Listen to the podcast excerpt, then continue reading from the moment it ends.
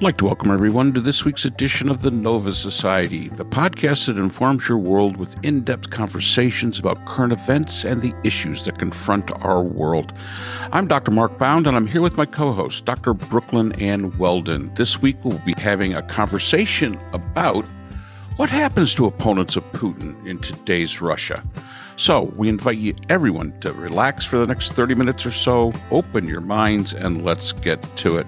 So, uh, Brooklynn, when we're talking about Putin and, of course, his controlling of the narrative and his controlling of the media and what is coming out of Russia, we are also seeing that there are significant opponents that are beginning to show up uh, in not only uh, international media, but also uh, in Russia with the protests and all. What exactly is happening to these people that are are showing showing themselves as opponents to not only uh, the war in Ukraine, but actually to Putin himself? Thank you, Mark. Good to be here. Well, the the protests in Russia have largely died down uh, due to the repression of of those who who demonstrate, the arrest, so forth, and the fear of arrest. And those Russians who uh, opposed Putin or opposed the war, if they have been able to leave the country, they have done so. Those who there are still people there who who might disagree, but who certainly can't say so, and uh, they would like to emigrate, but they're not able to at the moment due to finances or or lack of of um, sponsorship, for example, a visa already in uh, in hand, for instance, and what Putin has been doing recently is to basically purge his inner circle and purge those and arrest people who might disagree or might cause any type of threat to him. It, basically, he is becoming increasingly totalitarian. I, I understand uh, that he announced uh, that the diplomatic efforts over a solution uh, in Ukraine uh, that those discussions are dead and uh, apparently and um, uh, this without any meetings at all between Putin and Zelensky. And and I'm not surprised. I agree with with the analysts who have stated that the this situation in Ukraine will be won on the battlefield, and Putin has a very long history uh, since coming to power of removing individuals who are may pose any type of threat to him. Among the um, among these would be the uh, poisoning of uh, Alexander or Sasha Litvinenko, uh, who was um, who drank some tea that was poisoned with uh, polonium uh, 210 and the shooting of Boris, Nem- Boris uh, Nemtsov. Uh, he was shot in the back four or five times um, right out in front of the Kremlin uh, in Moscow in 2015. Litvinenko was poisoned in 2006. Other individuals have, uh, like uh, Mikhail Khodorkovsky, have been basically removed from uh, any sphere of influence. Uh, Khodorkovsky was uh, the owner of Yukos Oil and an oligarch, and he publicly criticized Putin and uh, discussed corruption, for which uh, his company was uh, dismantled and turned over to the state or seized by the state. Mikhail went to prison and uh, was he was released just before the Olympics in Sochi. Uh, I believe probably as a, um, a, a gesture of you know apparent goodwill as a, um, a public relations uh, sort of maneuver. He now lives in um, in exile. Litvinenko was poisoned. He he fled the country. He was poisoned in London. Then we have Sergei Skripal uh, and his daughter Yulia. They were poisoned with Novichok, and while they stay also in London and Salisbury, and while they were they survived uh, the poisoning. Uh, someone else, uh, a woman who who sprayed herself with what she thought was perfume, which was in fact Novichok. She died recently. Um, Alexei Navalny, who had been a credible political opponent to Putin, he was poisoned with Novichok, I believe, twice. He had to be taken to Germany for um, for treatment.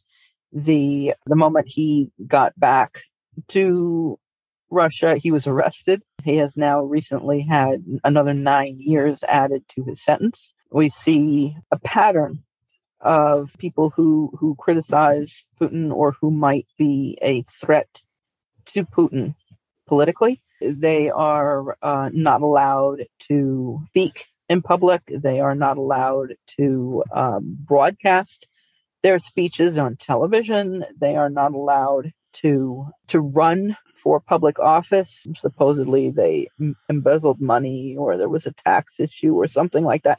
There's always a reason, and always the person who is a credible alternative to Putin in terms of political power is removed. And Putin basically will say, well, what a tragedy, what a shame. And uh, these people need, you know, we will find these people and punish these people.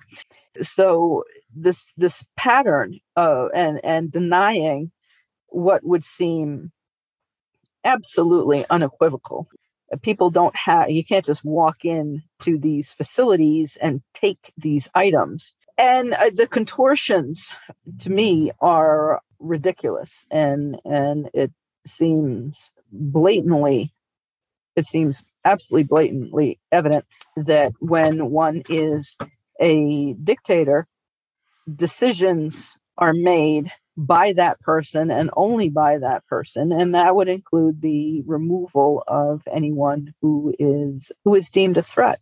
I think it's very interesting that it seems to be a Russian modus operandi that they use poisoning quite often, um, which you know historically as a method of of murder uh, has always been associated in the annals of of, of uh, criminal forensics as being a tool of the female more than the tool of of the male. But I, I, just find that rather interesting, just as a side note to that.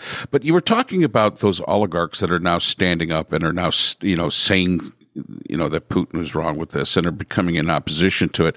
Now, as as you mentioned, leaving the country isn't very easy. Um, flying out of Russia is not an is not an easy task since most Russian flights have been banned from um, from most places in Europe. So my question is, is if you're an oligarch and you have stood up to Putin, and let's just say you were targeted as one of the sanctioned, you know, one of the people sanctioned, and you were somehow able to get out of the country, uh, does this make you a political refugee? Do you think?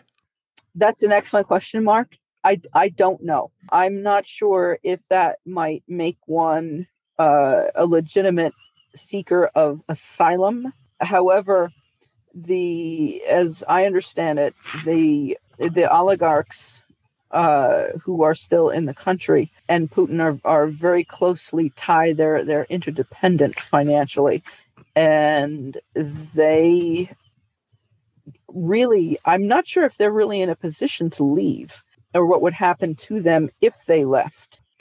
As I understand it, the capacity of oligarchs now to leave Russia uh, and to have any, uh, you know, financial independence or capacity uh, is is pretty much gone.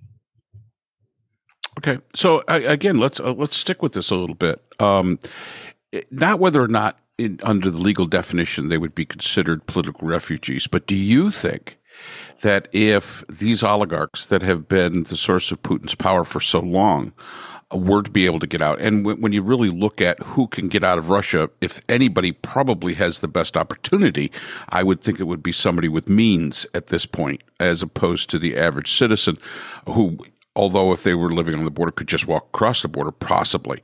But the oligarchs probably have some a better uh, opportunity and a better vehicle to be able to exit. Would it be, in your mind, a benefit to the Western powers that are standing up to Putin to treat these oligarchs who have basically turned on Putin?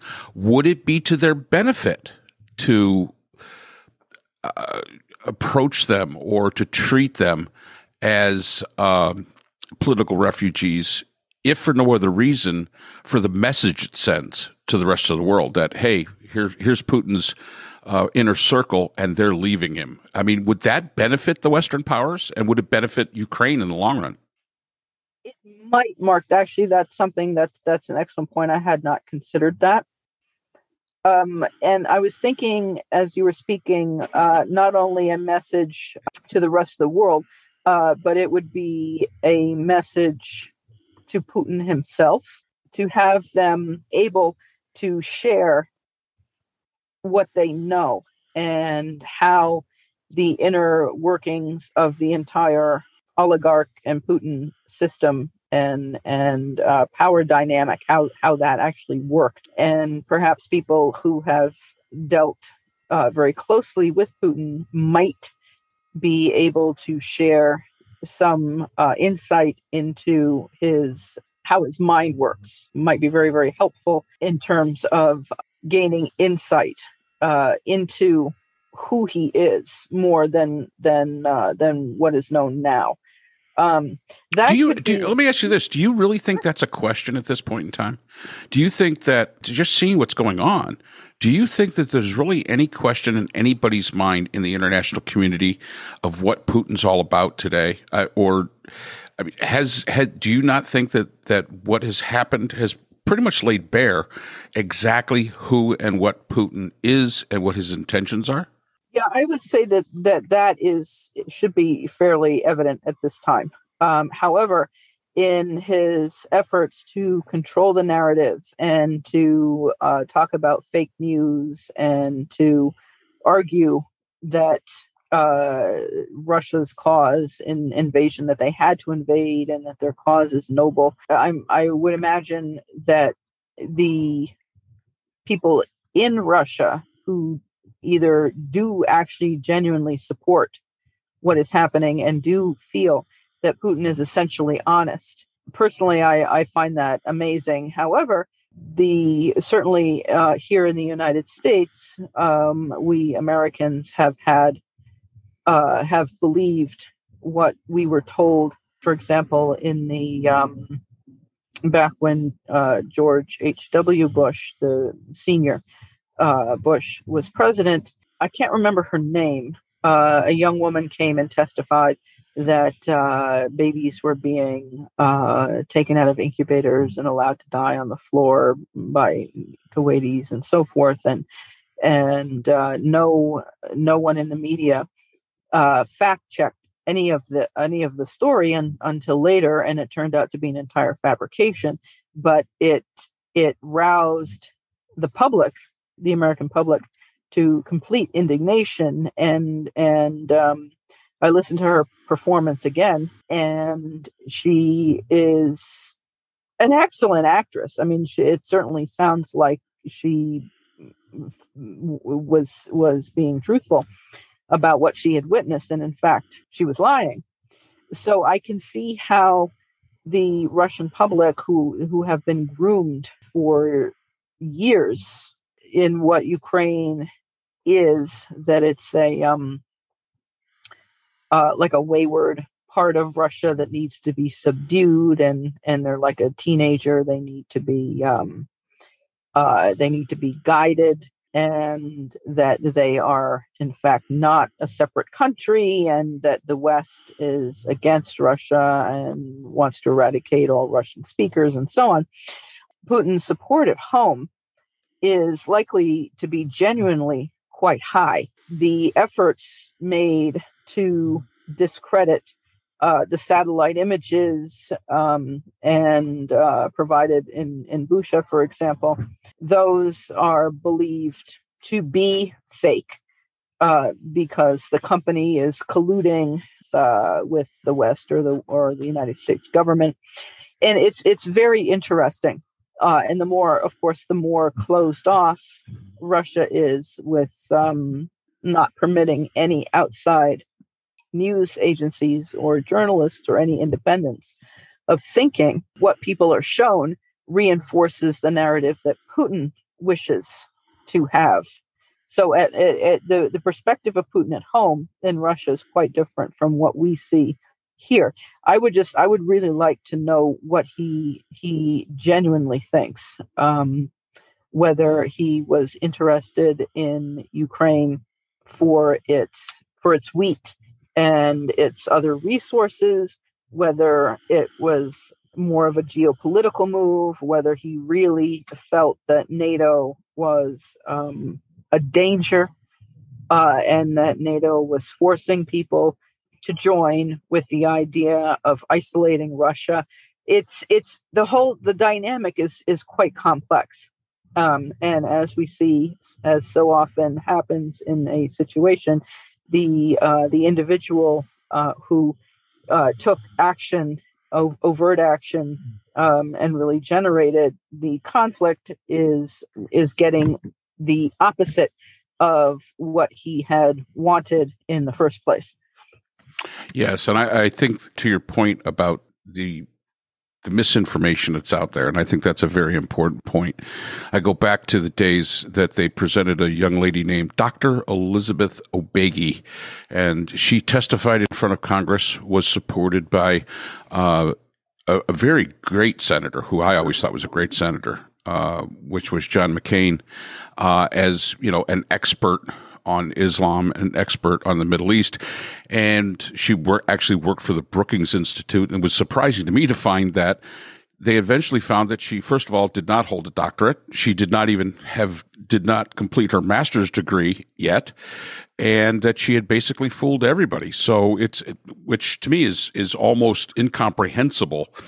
I mean, as as you well know, uh, as with I, uh, you know, you go to apply to a, u- a university to teach a university, they ask for every single record you've got. They want to see the uh, the transcripts directly sent from your university. You're not even allowed to send them. So it's kind of funny how people are able to get away with that. And one of the things that just happened this week, in matter of fact, over the last couple of days, was the uh, prime minister of Austria went into Russia and sat down and had what I have, what has been reported, a 75 minute, rather uncomfortable meeting with Mr. Putin, where he was calling out because he had gone to Bucha, he had gone to Ukraine, he had saw for him, he had seen what was going on for himself, and then he went and confronted Putin, which was kind of a surprise when you think that uh, Austria is really a military neutral country, but it was a surprise to see. Now, what do you first? Actually, two questions come from that. What do you think Putin's response is to the actions and the responsibility Russia has for what the Austrian prime minister was basically telling him? And what do you, how much of that interaction do you think the Russian people even know about how it about how it unfolded and in these last two days. Do you even think they know that the Austrian prime minister was there? I'm not sure if they do. I have not asked anyone I know if they know about this. That's that's an interesting point. Um, I should I should ask just to see. Yeah, the as I understand it, the Austrian minister wanted to look in Putin's eyes and see him face to face rather than over a Zoom call or over a telephone uh, call, and the uh, Putin apparently uh, really didn't respond at all to um, uh, to any accusations of atrocities or war crimes committed by uh, by Russian forces. He he had no uh, no response to that, but he was. The, the, the meeting, of course, was non-productive. Uh, Putin is is um, not going to change his um, his course of action. I, I'm not sure what the I believe the Austrian prime minister's his purpose was to be clear and direct and make sure that Putin understands what the international perception of his actions um, what that perception is in case he is not Putin uh, is not receiving full and credible information from his um, advisors or his his uh, inner circle. However, Putin's having put the I can't remember the man's name. They call him the uh, the butcher of Serbia. Mm-hmm. Um, Syria, excuse me. Syria, butcher, yes. yeah, charge this general in charge of the Ukrainian operation, uh, the invasion suggests to me that he's he, that Putin is is well aware of what is happening. Um, they need to to amp up their um, uh, their military effort.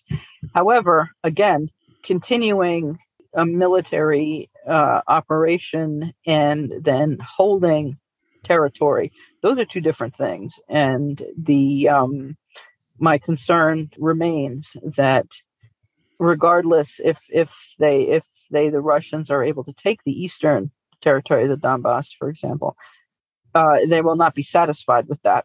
Uh, and that Ukraine, the Ukrainians are not going to give way and give up territory. And So, and and looking if if the war in the second war in Chechnya, where uh, Putin um, invaded Chechnya, uh, that went on for nine years, and the fighting in Ukraine in the eastern section has already gone on for eight years. So I don't see that the situation is is going to um, to end anytime soon. Um, I think that the any that the discussions before um, the diplomatic efforts those were simply to uh, as as many analysts said those were simply to buy time they were not genuine. They were never genuine.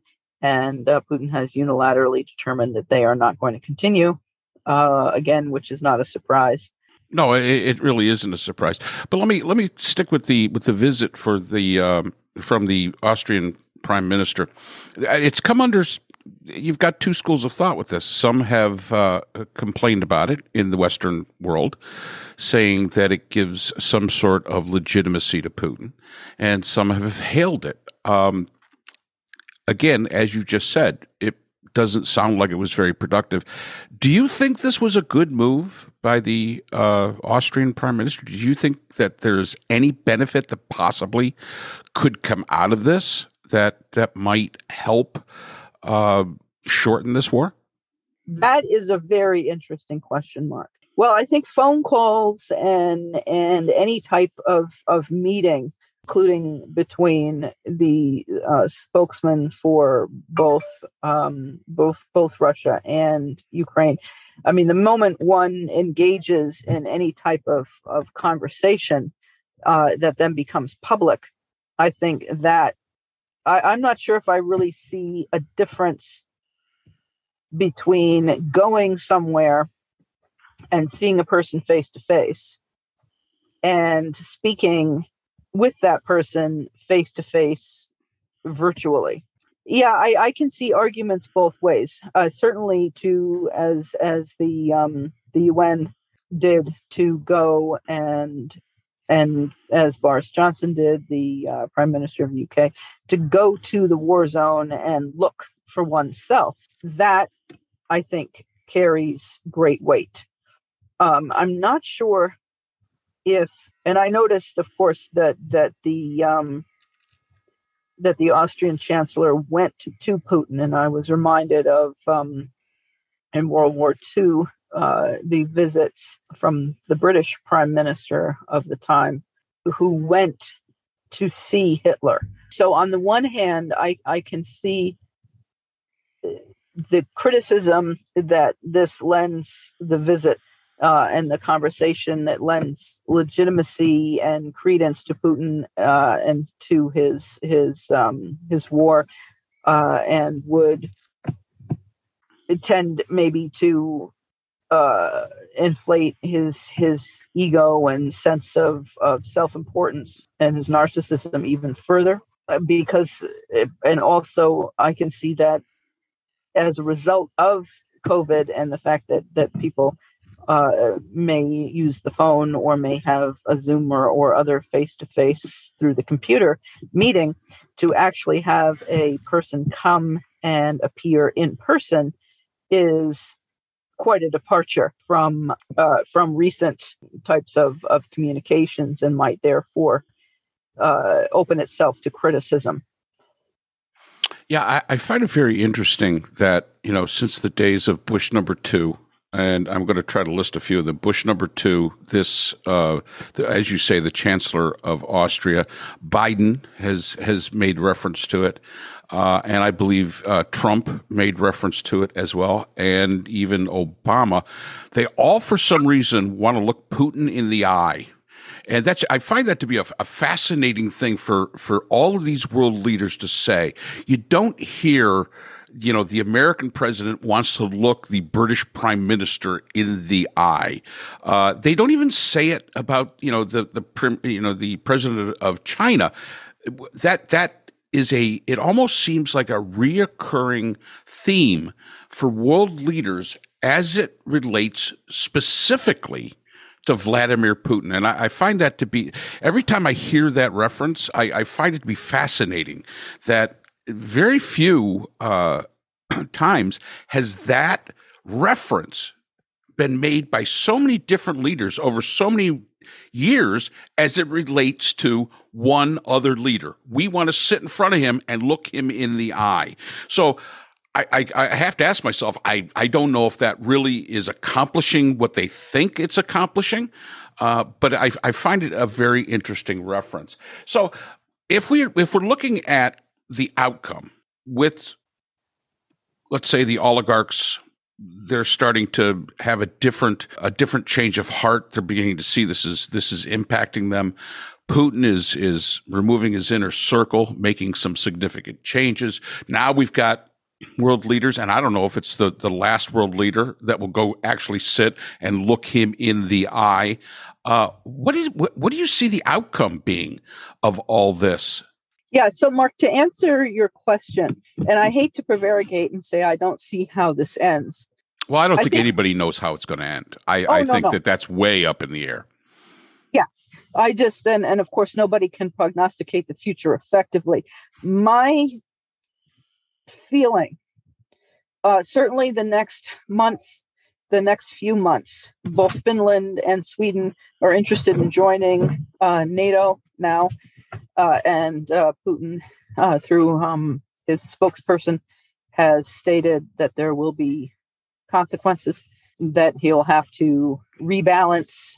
And I'm not sure what that means. I don't think anybody is sure what that means. Um, Putin may know what he means, but he may just be saying something and then he'll figure out what he wants to do later uh, and uh, well obviously at some point putin will will no longer be alive as no one lives forever because he has isolated himself is very very careful with his own life in uh, in terms of of as uh, um, as dictators tend to be uh, being paranoid and um, making sure that they personally are as secure as possible. It seems to me that the that as has been said by world leaders that we the West have to ensure that Putin does not win in Ukraine, and that that may, well, and then of course one has to balance that against the concerns of escalation, as Putin understands escalation. I would hope that the West would be able to engage more. Um, there's been a lot of, of uh, complaint, for example, about Germany and its uh, slowness in providing tanks and, and other uh, weaponry, heavy weaponry, to the Ukraine. Not only do tanks and, and other types of material need to be delivered, but people need to know how to use them and use them effectively. And uh, unlike the movies, a person can't simply jump into a, a vehicle um, or a spaceship or anything like that and, and, and know how to how to fly it. The so the, the Ukrainians have to be trained to to use the uh, tanks and and to be able to do so effectively in combat. I see this is going to continue. Um, that's my enormous concern. This will um, this will continue, and we will uh, globally continue to see uh, food insecurity, um, other types of of um, effects, and I don't know. I, I mean, Putin may become more and more isolated, and uh, I think as long as he remains in power, uh, even if you, it, Ukraine can be taken back and the Russians pushed back into Russia, I'm not, I don't believe that Putin is going to be satisfied. He will be at that point humiliated, and uh, he will have to uh, create a narrative for the people at home uh, that will allow him to to remain in power and will satisfy everyone's um, you know the Russians um, grief and and anger and of course blaming the West uh, and demonizing the West even more. So I can see where where Russia would want to be more would want to be closer to China. It, it, it, this is a very very complicated situation, and I think the more I look at it, the more complex the geopolitical and the um, the entire situation becomes. This is one of those conflicts that is playing out, and I think we've discussed this before. The question is, is how much rationality is going to be shown um, by all the leaders at this point, because we are in a very dangerous time, and I think that uh, the the moves that are being made today have significant consequences for um, for the world order as it exists. So, Brooklynn, do you have any final thoughts? Yeah, I, I again, I'm um, so terribly um, sorry. I mean, I, I realize that that's completely inadequate. I just, I um, I, I still uh, am am um, finding myself in in a situation of cognitive dissonance where I cannot believe that in the 21st century or you know in in um, that this is actually happening. And of course, while we in the West try to figure out what to do and how to address this situation effectively without uh, without escalating the um, the Russian response, people still die, and the Ukrainian children and the elderly and and the upheaval and the displaced personage people and the number of pet deaths, um, uh, it, the, the whole and, and the effect on um, um, on food security and, and other types of, of uh, human security and human rights it it's just it's just staggering. It's overwhelming to me. And I think it is overwhelming to to a lot of us here. So, there you have our thoughts for this week. I'd like to thank my guest, Dr. Brooklynn Ann Weldon, for joining me and engaging in this informative conversation regarding Putin's power base uh, and the changes, the political changes that we are seeing or potentially seeing in Russia today. I'd also like to thank all of our listeners for tuning in. We'd like to hear your thoughts. We can be reached on Twitter, Instagram, and by email. Free, feel free to become a member of our Facebook page where we post information about upcoming episodes. All the links of, to these platforms can be found below. Please consider liking and subscribing to the Nova Society, and we hope you'll join in the conversation next week. So, for my co host, Dr. Brooklynn Ann Weldon, I'm Dr. Mark Bound. Thanks for listening.